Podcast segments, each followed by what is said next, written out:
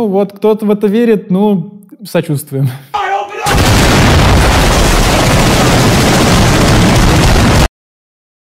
Руки прочь от полиции! Полицейский не преступник! Унижение. Руки прочь от полиции! Полицейский не преступник!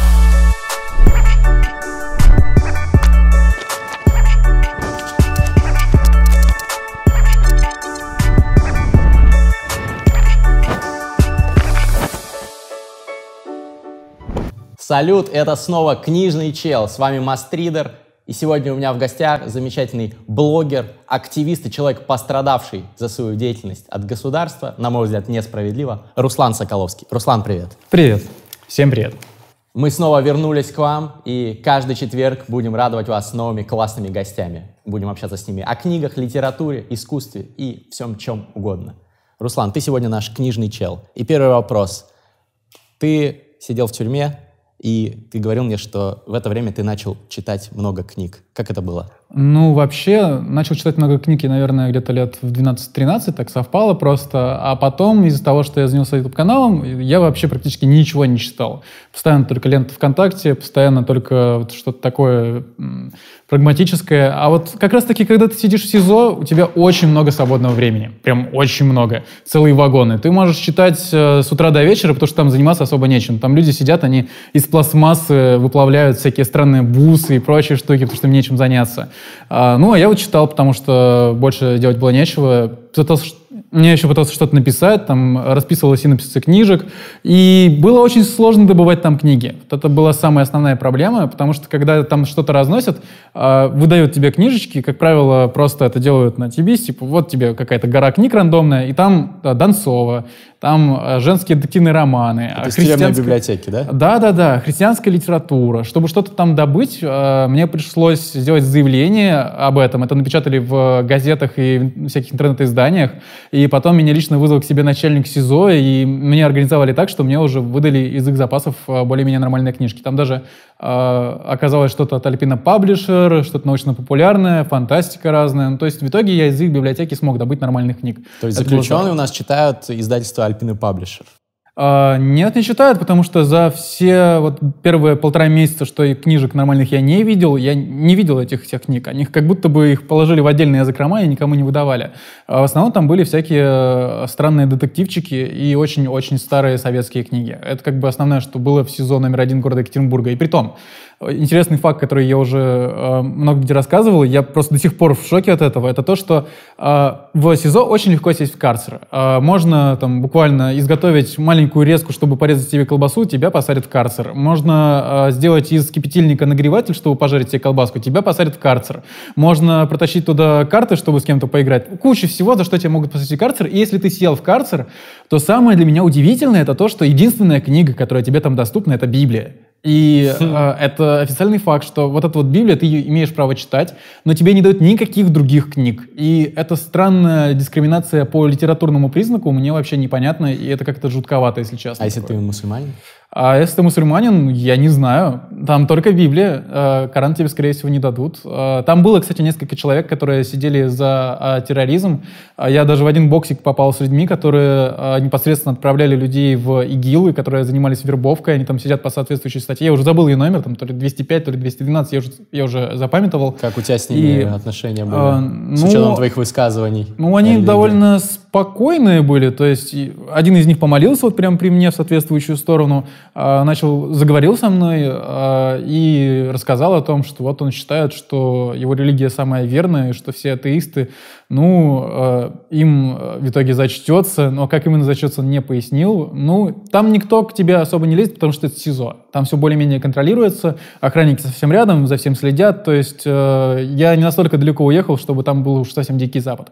Поэтому мне ничего не сделали. Но опыт был специфический. Увидеть прямо перед собой террористов, которые перед тобой помолились и рассказали о том, как э, они вербовали людей в ИГИЛ. Там к одному из них, кстати, приехали ФСБшники и нашли у него дома набор гранат,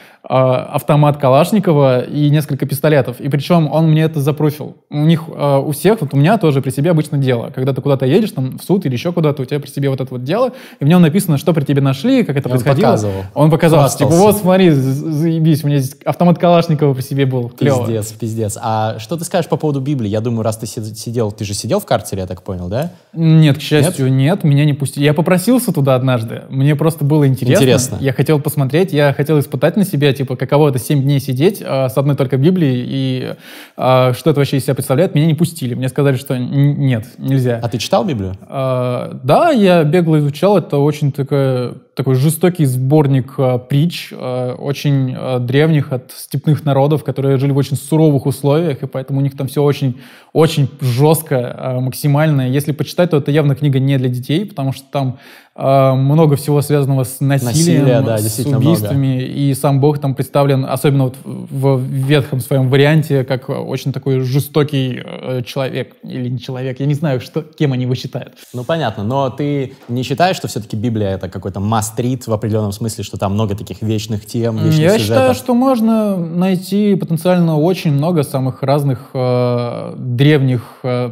памятников литературы, которые можно изучить. А, и при том я считаю, что зачастую нет смысла изучать первоисточник, потому что там очень сложный для понимания язык, и в конечном счете все это было написано вообще-то не на русском, а, как правило, на других языках. И переведено не в перв- сразу на русский, а еще через Безусловно, в первоисточнике мы в любом случае это не сможем прочитать, потому что языки эти многие уже давным-давно умерли. Соответственно, зачастую полезно почитать аналитику всего этого. А, Я склоняюсь к этому мнению. А для меня Мастрида — это то, что было написано а, в 20-21 веке, потому что это наиболее актуально, потому что именно эта литература анализирует все-таки а, те события наиболее актуальные, которые происходят прямо сейчас. И... Ну, например? Ну, например... На религиозную я- тему. На религиозную тему прямо сейчас мне была интереснее всего, наверное, разного рода э, социальная фантастика, где э, писатели-фантасты э, помещали религиозных людей в самые разные условия, вплоть до космических кораблей, и проводили такой мысленный эксперимент на тему, а что с ними будет в будущем, и как все это изменится. А, Что это за книга? Ну, Или книги? Хм, сейчас конкретный пример привести сложно. Очень, очень много есть э, книжек с э, разными религиозными э, культами в- на других планетах в том числе. Даже, даже по-моему, в Дюне в каком-нибудь э, Мгм. тоже был свой религиозный культ. Это очень распространено. Э, любят писатели поиграться с религией и над ней по дороге поиздеваться. Я вот даже помню, э, что у Глуховского в книжках тоже было очень... э, очень много всего интересного про религию. Я заметил, что сейчас религия — это та вещь, которую в книгах в основном, э, над которой в основном иронизируют, и над которой постоянно так э, походя, мимоходом, особо на этом не заостряя внимание, э, говорят о том, что типа, ну вот кто-то в это верит, ну сочувствуем в таком вот духе. Ну, это общий тренд, наверное, что Да, над религией, в принципе, везде общий. сейчас больше иронизируют. Проблема в том, что не всегда это хорошо заканчивается. Да, и м, прямо сейчас, наверное, я перестал интересоваться в целом религией. Ну, типа, мне это надоело еще году в 15 потому что на тот момент мне каждый третий ролик был про религию, и это стало чем-то скучным. Сейчас уж тем более. Я сейчас читаю в основном всякую научно-популярную литературу э, и, и пытаюсь изучить те книги, которые вот прям самые-самые мастриты. Я скачал себе недавно Улисса, э, «Атлант расправил плечи», прямо сейчас читаю. Э, Улис в каждом выпуске книжного чела затра- это наш уже мем. Каждый, каждый гость говорит про Улиса. Не все его читали. Я только скачал и собираюсь после шаг. «Атланта расправил плечи» прочитать. А ты читал что-нибудь, что-нибудь еще из Айн Рэнд? Источник? Вообще ничего. Я по настоянию Михаила Светова, самого известного в России либертарианца, решил а, прочитать «Атлант расправил плечи». Как-никак Ну, везде... это важная книга, конечно. а, В абстрактных мемах везде и всюду она, так что я решил, что пора знакомиться с первоисточником. Расскажи, что ты читал в тюрьме. Что интересного из фикшена, тюрьме а, из интересного... Я знаю, что Глуховский был в гостях, да ведь? Да, был. А, В 2000... Классный выпуск, вот как раз таки в посмотреть. 2015 году я читал книжечку а, Глуховского «Метро 35». А, Было очень очень-очень странно, потому что ты сидишь в СИЗО, тебя там очень плохо кормят, постоянно вокруг какой-то трешак происходит, кого-то немножко бьют, все дела, и тут ты еще и читаешь вот, этот- вот эту лютую чернуху, особенно под конец. Я не знаю, можно ли здесь спойлерить, Можно. А, ну, в чем суть? Там в конце концов просто... Зажмите уши, если вы не а, читали. берут трупы людей, и этими трупами, их мясом кормят других людей, делая консервы.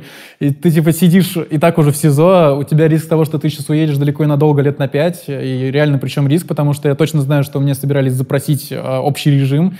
И, и, и когда ты читаешь еще вот эту всю чернуху лютую, ты просто впадаешь в какой-то депресняк лютый. Но мне нереально понравился у Глуховского его язык. А, Он очень много играет с диалогами, то есть, например, когда там какая-нибудь тетушка на базаре а, что-то кричит и с кем-то разговаривает, то у тебя прям такое ощущение, как будто бы ты оказался непосредственно перед ней. А, И то, как именно он использует а, текст, что показывает разговорную речь обычных людей, это прям очень круто. А, Я тогда старался изучать все это, выписывал все приемы, которые они используют. Вот, как раз таки у Глуховского мне больше всего понравился именно язык. Он прям А очень вы- выписывал, чтобы самому потом писать книги. да, да, я задумал несколько концептов, э, и сейчас один из них, э, я надеюсь, допишу. У меня тот самый случай, когда уже даже издательство с тобой согласно на то, чтобы подписать контракт, но у тебя все еще все не дописано и все очень сыро, и я э, сейчас стараюсь над этим Ну, работать. какой-нибудь тизер для наших... Э, Что за книга? Есть несколько вариантов. Штука, которую я начал писать в СИЗО, э, это такая, что социальная антиутопия э, про генетика, который сделал свой манифест и из-за ряда событий, к сожалению, изрядно тронулся умом и занялся экстремизмом. Ну, эта тема на тот момент была горячая, поэтому я этим и занялся. И тогда же примерно я придумал идею для такой... Не сказал бы, что это детская книга, это скорее что-то такое, как, как на как на Adult Swim. э, У меня есть идея для э, произведения под названием «Шира». Э, Это постапокалиптический сеттинг, э, в котором э, очень милые и добродушные котики, которых все сейчас в интернете любят, эволюционировали, заселили те небоскребы в Нью-Йорке, которые прямо сейчас населяют люди, и начали строить свою цивилизацию. Я уже много всего продумал для сеттинга, и сейчас будем, буду, не сейчас буду этим заниматься. Основная моя задача — это в том, чтобы под этим всем сделать что-то вроде графической новеллы, скорее даже, чем книги. Это будет очень красиво и прикольно. Слушай, очень интересно. Ты упомянул, что ты читаешь много фантастики и читал. Какие мастриды из этого жанра, на твой взгляд, можно посоветовать? Когда я только начинал все это читать, ясное дело, первым делом я дотянулся до библиотеки, а, и там были разные Беляевы, там были а, Стругацкие, а, «Понедельник начинается в субботу», вот это все я читал, это было очень классно. Я прочитал тогда «Голубятню на желтой поляне», которую я до сих пор, зап- до сих пор помню очень хорошо, потому что она оставляет очень странное впечатление, там такой специфический фантасмагорический сон происходит с перемещениями в параллельных вселенных. А потом я открыл для себя фантастов-пятидесятников. Они мне понравились больше всего из США. А, Они очень много всего интересного обсуждали. Там была такая жесткая научная фантастика, прям, прям совсем жесткая. Например, я помню до сих пор Кэмпбелла. У меня любимое произведение у Кэмпбелла, которое э, я перечитывал раза два-три, это «Лунный ад». Там случилось так, что э, в экспедиции на Луне э, несколько астронавтов не смогли вернуться обратно, потому что у них разбился шаттл. И в итоге им пришлось выживать на протяжении где-то пары лет. Они строили огромное количество туннелей, э, добывали электролизом воду, э, пытались как-то выжить, синтезировали еду, и там описывалось много таких чисто технических процессов, и хотя я гуманитарий, это все было очень интересно читать, и мне это прям все очень нравилось. Было а очень что много насчет нон-фикшена? Именно научно-популярной литературы. Ну, например, не художественный, любой. Ну, самая первая книга, которая э, мне досталась из научно-популярной литературы, это была «Электробиология» за 1959 год. Это был просто город Шадринск, и э, там библиотека такая очень устаревшая. Там сложно было что-то найти крутое. И вот я эту Ты там электро- вырос, да? Да, да. И я эту электробиологию э, чуть ли не наизусть выучил, потому что она была невероятно интересная. Ну, то есть там описывались все эти эксперименты о электрической природе живых существ, о том, как люди там вставали в ряд, опускали электрический ток, о том, как именно впервые э, взяли мышцу от лягушки, пустили по ней ток, и как она сокращалась. И там э, вплоть до натрий хлора были написаны вообще все вот эти вот э, процессы электрохимии в организмах. И я зачем-то взял тогда и где-то в классе в седьмом, когда мы это еще даже в школе не изучали, выучил наизусть. И позже получал одни пятерки по химии и биологии еще два класса. Так что было очень классно. А, Тогда же я а, записался в библиотеку для преподавателей. А, К сожалению, опять Сколько же... тебе было лет? Это мне было лет 15-16. К сожалению, опять же, там были очень старые книги. э, Там были только советские, э, очень такие устаревшие данные, типа 70-е, 60-е годы, но тем не менее я там очень много научно-популярной литературы прочитал того времени где описывались их труды по биологии, по психологии. Все это было очень интересно читать. Ну а сейчас вот последнее время я натолкнулся уже на крутые издательства. То есть я очень люблю Ман Иванов и Фарбер, Альпину Паблишер. А, из последнего, что я прочитал, больше всего мне понравилось, наверное, а, произведение Марка Шене «Перманентный кризис», где он описывает то, что происходило а, с рынком недвижимости в США в 2008 году, и где он описывает банковский пузырь, который прямо сейчас возник, и вкратце объясняет, почему прямо сейчас государство продолжает снабжать банки, несмотря на то, что они уже практически разорились, а те, в свою очередь, продолжают изо всех сил рисковать и просто терять все деньги налогоплательщиков, которые им достаются от обычных граждан. Очень крутая книжка, которая показывает нам, что скоро, возможно, у нас вся экономическая система к черту рухнет. А, притом, очень грустная книга, потому что прямо сейчас, э, проанализируя все это, очень сложно даже придумать, чем хранить свои деньги, потому что это страшно. А, очень мне понравилась книга «Наркономикс». А, там описывается то, как именно появились наркотики. И основная мысль, которую я оттуда вынес, это то, что прямо сейчас из-за того, что наркотики не декриминализуют и не легализуют, а, вся наркотическая промышленность идет к тому, чтобы просто делать новые изомеры, которые будут пока что законны, вот эту легалку так называемую, но при этом все эти новые изомеры, они зачастую... Спайсы всякие, да. Да, да, да. Они зачастую при этом оказывают странный эффект, потому что это все-таки изомер, и при этом они зачастую сильнее влияют на здоровье и сильнее его ухудшают. И если раньше эволюция наркотиков шла в направлении того, чтобы людей как можно более странно, интересно или прикольно или полезно перло, э, то есть э, те же, например, э, люди, которые работали над Манхэттенским проектом, которые были профессиональны которые были профессорами в США, они же зачастую сидели на амфетамине. А, они получали себе там особый правозакрученный амфетамин, чтобы у них не особо сводило скулы, а просто повышалась работоспособность. А, они произвели кучу много самых разных наркотиков для того, чтобы получать интересные эффекты и как можно меньше, чтобы эти самые наркотики вредили здоровью. Прямо сейчас же вся эволюция наркотиков из-за того, что они а, криминализованы, идет только в направлении того, чтобы пытаться уйти из-под влияния государства. Ну, в каких-то и странах люди умирают это, от этого. В каких-то странах тренд страшно. другой. К счастью, Я да. так понимаю, что ты тоже выступаешь за декриминализацию, да, легализацию. да. Я тут поговорил с несколькими своими приятельными блогерами, и они, э, будучи миллионниками, согласны устроить митинг за декриминализацию и даже за легализацию наркотиков э, в Москве, в Питере. И вот как только у меня кончится условный срок, э, возможно, мы все это организуем, это было бы очень интересно. Круто.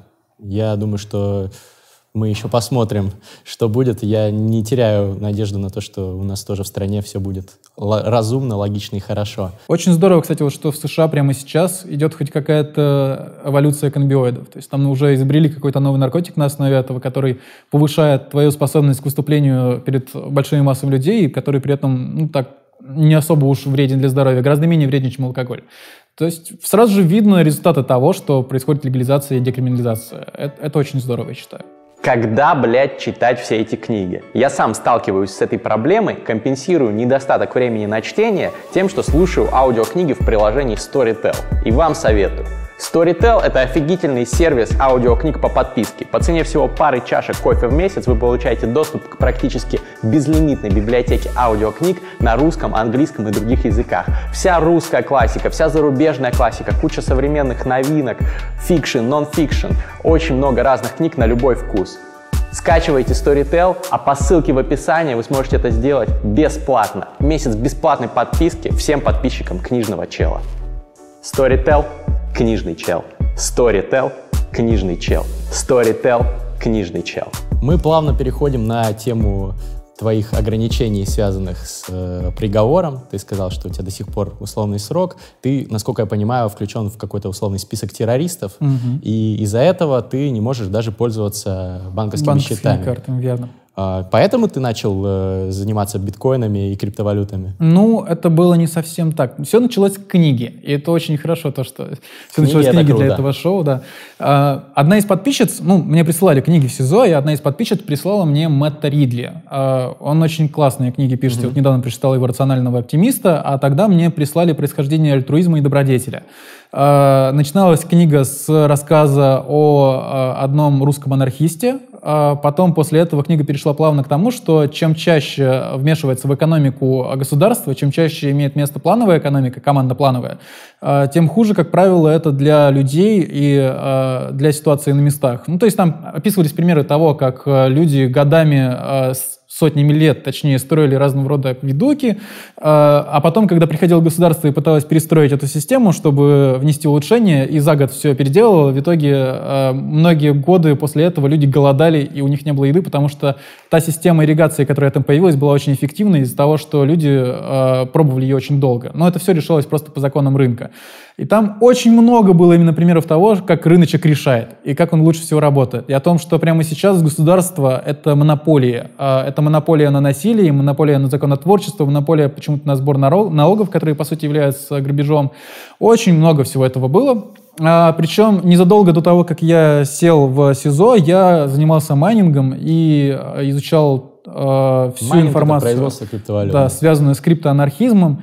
Э, я даже ничего не читал про криптоанархизм э, до того, как сел в СИЗО, но придумал этот термин, сидя в СИЗО, а когда уже вышел на домашний арест, начал гуглить этот термин и нашел, что, оказывается, существует такое движение криптоанархизм, которое э, гласит, причем. что да, что налоги это грабеж, что мы все должны обмениваться друг с другом своими собственными средствами платежа, что деньги может изобрести любой человек и все что угодно может быть деньгами. А, и а, в тот момент я еще написал синопсис книжки про Сатоши Накамото. Это тоже было очень интересно. Биткоина, да? Я ее так и не напишу, потому что а, сейчас слишком слишком уже ясно примерно, кто стал основателем биткоина, хотя ничего по этому поводу говорить и не буду. И Как-то итоге... ясно, там же много разных версий. Да, но я потом скину статейку одну интересную. А мы я, я даже, ссылку Я устал постоянно говорить, что теперь Крей играет на кому-то, теперь вот этот на кому-то. Угу. Поэтому... Хорошо. поэтому каждый раз это всего лишь теория. А, но а, тот персонаж, которого я описывал, слишком не похож ни на один из прообразов, которые существуют в реальности, поэтому а, эту книгу я не напишу. Но, а, безусловно, именно в тот момент началось, начался мой путь криптовалютам. Я уже тогда написал несколько статей к криптоанархизме, которые у меня сохранились из СИЗО. А, мне их приходилось писать рукой, ручкой. Это было очень хардкорно, странно. И ну, когда, я, кровью. когда я вышел на домашний арест, я думал, что я хочу теперь сделать, связанное с криптовалютами, с криптоанархизмом, потому что мне очень нравилось а, именно это течение, движение, я хотел его как-то поддержать. Сначала я решил завести YouTube-канал по проторенной дорожке, потому что я это уже умею. А потом я решил сделать СМИ свое, назвал его BitJournal, потом мы сменили название на Прометей. Э, и как так получилось, что я зашел на рынок тогда, когда э, пошел жесткий рост. Ну, то есть э, один художник, Степан Мянник, продал книгу, э, продал свою картину, э, посвященную этим событиям, связанным с покемонами, назвал ее «Тайные вечери с покемонами», вот сидел покемон, и вокруг него, мол, апостолы. Он продал эту книгу, отправил мне деньги, я купил биткоины, потом э, биткоин резко вырос с 1000 долларов до 3000 долларов. Я реинвестировал это в издание. Нам накидали кучу биткоинов за рекламу сразу же. Э, и как так получилось, что потом биткоин вырос вот с этой 1000 долларов до 20 тысяч долларов. Так вышло, что я э, со своим инвестором скупил очень большое количество видеокарт, всего лишь по 12 тысяч рублей за штуку, в то время как окупали они себя за месяц. И прибыль, она была прям адская. Мы вложили тогда 5 миллионов и сделали x10 за всего лишь э, 3 месяца. 50 это, миллионов рублей, то есть за 3 месяца. Это, да, заработал мой инвестор, Круто. я получил свою долю из этого. Э, и там у меня несколько своих ригов было, я тоже ставил видеокарты. Но в основном я зарабатывал, безусловно, с рекламы. То есть мы на тот момент получали 1050 по 7 70 долларов в месяц, просто размещая рекламу разных ICO, э, майнинг-пулов, обменников. И при этом и... тебе запрещено было иметь банковские счета, и ты все... И я все держал в биткоинах. По сути, Интересно. биткоины не считаются э, реальными валютами на территории РФ, соответственно, и налогами они не облагаются. А, и ты не нарушал закон, по сути. Я не нарушаю закон, да. И прямо сейчас мы продолжаем зарабатывать именно в криптовалютах, и я даже в рубли все это не вывожу, потому что мне это неинтересно и не нужно. Но сейчас же все Проблема просело. только связана да, с тем, что все проседает, и курс падает. А, сейчас он почти уже на дне. А, вот, например, под Новый год я выводил тогда больше всего денег. Ну, то есть Когда было 20 даже, тысяч долларов э, Да, да, да. Даже несмотря на то, что тогда мы зарабатывали очень много, а я старался как можно скорее выводить, все равно я потерял очень много в тот момент на курсе, так как я потерял процентов 30-40 порой даже. Ну, то есть мне присылают, например, за обзор на ICO 13 тысяч долларов, я на следующий день захожу, а все просело на 20%. И ты такой побыстрее выводишь, потом что-нибудь зависает, например, транзакция проходит еще день, и в итоге ты теряешь деньги просто из-за того, что все курсы тогда падали. И сейчас все чувствуют то же самое. То есть я на данный момент уже очень сильно зафиксировался в долларах, и скоро нужно перезакупаться и снова заходить. А, Другое дело, что если обсуждать проблему, связанную с биткоином, то это очень неповоротливая штука, которая сейчас э, с очень малым количеством транзакций, с слабым комьюнити, которое э, не может определиться с тем, что оно именно хочет, э, которое постоянно распадается из-за этих сам, странных игр престолов с битмейном. И, в общем, Возможно, какой-нибудь тон от э, Павла Дурова или EOS от, э, э, или EOS от создателя BitShares, э, от Ларимера, он будет лучше.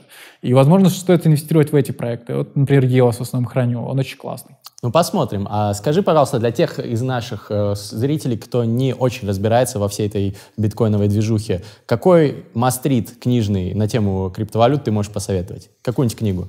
Я очень советую почитать разделы блокчейн 101 на криптосайтах. Это CoinDesk, CoinTelegraph и Прометей. Между прочим, там тоже есть раздел 101. Ссылочки ребят. в описании. А, и при этом книг довольно мало. Я вот недавно купил в Петровском, в Екатеринбурге а, книжку «Технология блокчейн». И там прям такой кулак внутри а, нарисованный биткоин. Похоже немножко на знак феминизма, но только криптоанархизма. Mm-hmm. А, хорошая книга, до сих пор не дочитал, а, хотя она у меня долгое время стояла на полке прямо в кадре. А, надеюсь, что скоро я это сделаю. И она мне очень понравилась, она много объясняет. Еще очень сильно хайпилась в свое время книга «Цифровое золото». Вот, когда мы разыгрывали биткоины да. на репосты, я ее в том числе разыгрывал, там написана история того, как в целом все это зарождалось, появлялось, и «Цифровое золото» я тоже могу посоветовать. Вот это те две книги, которые мне зашли.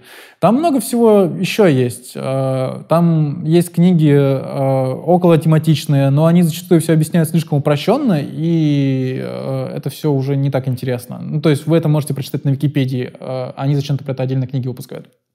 Давай тогда вернемся к вообще будущему литературы и тому, тому, что будет дальше с книгами. Вот ты говоришь, вы можете почитать это в книге, но на Википедии проще, быстрее, актуальнее и так далее. У нас традиционный вопрос, который я задаю всем нашим гостям при поддержке нашего спонсора Storytel — офигенного сервиса аудиокниг по подписке.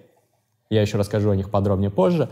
Что будет с литературой, если сейчас она во многом проигрывает другим способом донесения информации? Интернет-сайтом, лонгридом, YouTube-видео. Люди смотрят твой канал вместо того, чтобы прочитать там какую-нибудь книгу, например. А, я склонен считать, что прямо сейчас те же YouTube-каналы зачастую очень сильно проигрывают по отношению к э, книгам, потому что когда ты читаешь книгу, ты делаешь это гораздо быстрее, чем воспринимаешь видеоконтент. Ну, то есть, например, мне приходится зачастую ставить скорость X2 э, для того, чтобы э, быстрее поглощать, да, особенно если это какое-то научно-популярное видео. Э, и Книги гораздо удобнее, потому что в одной книге может быть собрана куча информации, и тебе не придется смотреть э, там, 40 выпусков какого-то шоу. Это очень много времени занимает, чтобы понять. Я недавно пересмотрел краткий курс мировой истории. Э, там как раз-таки 43 на данный момент выпуска, и это заняло времени суммарно там, 7-8 часов. Если бы всю эту информацию я прочитал в одной книге, я бы прочитал это за, скорее всего, часа полтора-два, потому что не так уж там и много было всего собрано. Соответственно, я считаю, что э, в будущем научно-популярная, например, литература точно будет жить в виде таких отдельных книг, потому что это очень удобно, классно и э, такое завершенное произведение, в котором можно э, обсудить одну очень большую такую глобальную тему. А по поводу художественной литературы, э, тут все очень сложно. В последнее время все это эволюционировало в том плане, что теперь уже бумажные книги выпускаются реже, а теперь везде электронные книги. В последнее время зачастую все стараются перепрыгнуть этот э, момент с книгой и сразу пойти уже и сделать, например, какой-нибудь э, комикс или мультфильм, или фильм, или сериал, э, и они стараются перекочевать сразу же уже куда-то на экраны, потому что художественная литература сейчас э, зачастую подразумевает в будущем создание сразу же какого-то произведения, связанного с видеоконтентом. И возможно вполне себе, что э, художественная литература будет все меньше, меньше и меньше и меньше, и все больше и больше мы будем видеть разных сериалов и фильмов. А, именно поэтому, например, даже я, когда вот придумал свой сеттинг и идею а, с Шира, я, безусловно, нацелен на то, чтобы Netflix скинуть а, пилот и получить от Хороший них план, хороший ну, план. Да, это самое не дура, конечно. Ну что, Руслан, мы с тобой уже достаточно долго общаемся и ни разу не оскорбили ничьи чувства. Рубрика «Оскорбление чувств».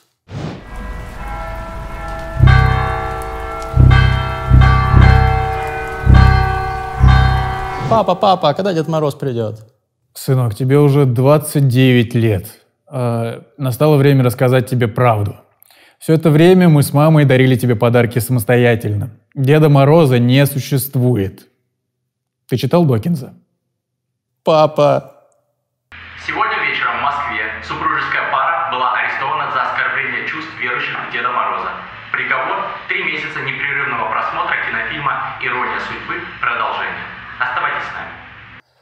Руслан, ты сейчас активный сторонник либертарианства и пропагандируешь Да, я эти состою в ценности. партии. Расскажи подробнее вообще про это. Почему именно либертарианство? Ну, Миша Светов, он как-никак у нас апологет э, либертарианства в России, он обычно любит представлять либертарианство как э, э, такое, что учение о ненасилии, а скорее даже не агрессии, о том, что твоя задача как либертарианца э, никогда ни на кого не нападать первым. Безусловно, ты не должен быть беззащитным, то есть ты должен отвечать, если кто-то проявляет в отношении тебя насилие. Э, и э, я считаю, что э, каждому либертарианцу в России сейчас в первую очередь нужно смотреть не только мемы в интернете про это, а еще и изучать матбазу. В связи с этим я вот и пошел читать сейчас э, труды Адама Смита, я пытаюсь сейчас изучать «Атланта расправил плечи», читать статьи, кучу про все это. Мне больше всего интересно ответвление либертарианства, которое является криптоанархизмом. Но при этом в России э, и во всем мире существуют, к сожалению, государственные аппараты. И прямо сейчас э, вы можете быть каким угодно анкапом, э, считать, что было бы идеально, если бы государства вообще не было, и все бы друг с другом только обменивались... э, Анархокапиталистом. да, чтобы все вокруг обменивались просто деньгами, все было частное, в том числе и суды, и, безусловно, я считаю, что это возможно, потому что в свое время, еще в древности, э, где-то в веке, если не ошибаюсь, в 10-11 при Генрихе, э, еще какое-то время было лекс Меркатория и были торговые суды, а потом все-таки государства решили взять и прибрать э, это все к себе в руки и сделать монополию. Прямо сейчас государство главные монополисты. И э, я, как в душе такой, что анкап, криптоанархист, считаю, что было бы очень классно, если бы однажды утопия наступила, и государства бы э, постепенно за недавностью прекратили свое существование. Но прямо сейчас э, большинство либертарианцев, они минархисты, и это означает, что они, они как-то лавируют во всем этом, и прямо сейчас они просто добиваются, например, декриминализации там, легких наркотиков. Они добиваются легализации оружия для того, чтобы а, каждый мог им владеть, если он эт- этого Право хочет. на самооборону. Да. А что очень- такое минархисты? Это вот люди, которые поддерживают это такие... люди, которые прямо сейчас э, считают, что государство неизбежно, и нам приходится действовать вот в существующей парадигме э, и добиваться каких-то э, целей, которые мы можем добиться хотя бы при своей жизни. Ну, такого много. Вот, например, как я сейчас э, думаю за декриминализацию легких наркотиков выступать, точно так же какие-то свои цели есть у кучи других людей. Я вот, например, считаю, что криптовалюты нужно легализовать, ну и так далее, и так далее. Ну, удачи тебе в твоих начинаниях. С вами был Книжный Чел и Руслан Соколовский.